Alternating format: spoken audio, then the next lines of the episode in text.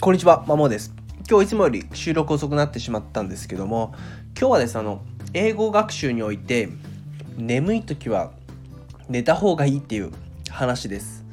まあ、これ自分の収録時間がいつもより遅くなったことと、まあ、つながるんですけども、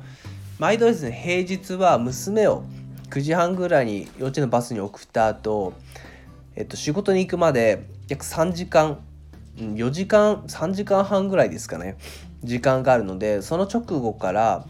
約2時間から2時間半英語学習を始めて、まあ、その合間に配信をして、まあ、そこから昼ご飯を食べて仕事に行くっていうことが多いんですけども今日はですねなんかやっぱ眠くて昨日も正直めっちゃ眠かったんですけどなんとか踏ん張って英語勉強して発信してでバス電車ですね。電車で通勤をして電車で思いっきり寝ちゃいました。20分ぐらい。でも寝足りなくて。で今日はやっぱいよいよもう眠すぎてですね。英語学習を1時間ぐらいしたんですけども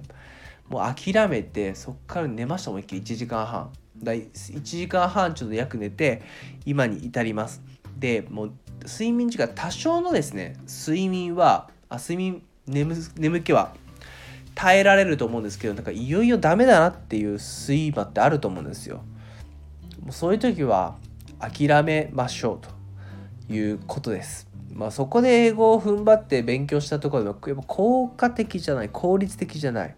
から、まあ、諦めて寝た方がいいですよねっていうことと、まあ、そんな自分をダメだなって思うんじゃなくて、まあ、許しましょうっていうことですね。まあセルフコンパッションにつながるんですけどもやっぱり自分ダメだなって思ってしまうと、まあ、自己肯定感ないし自信が下がってしまうんですけども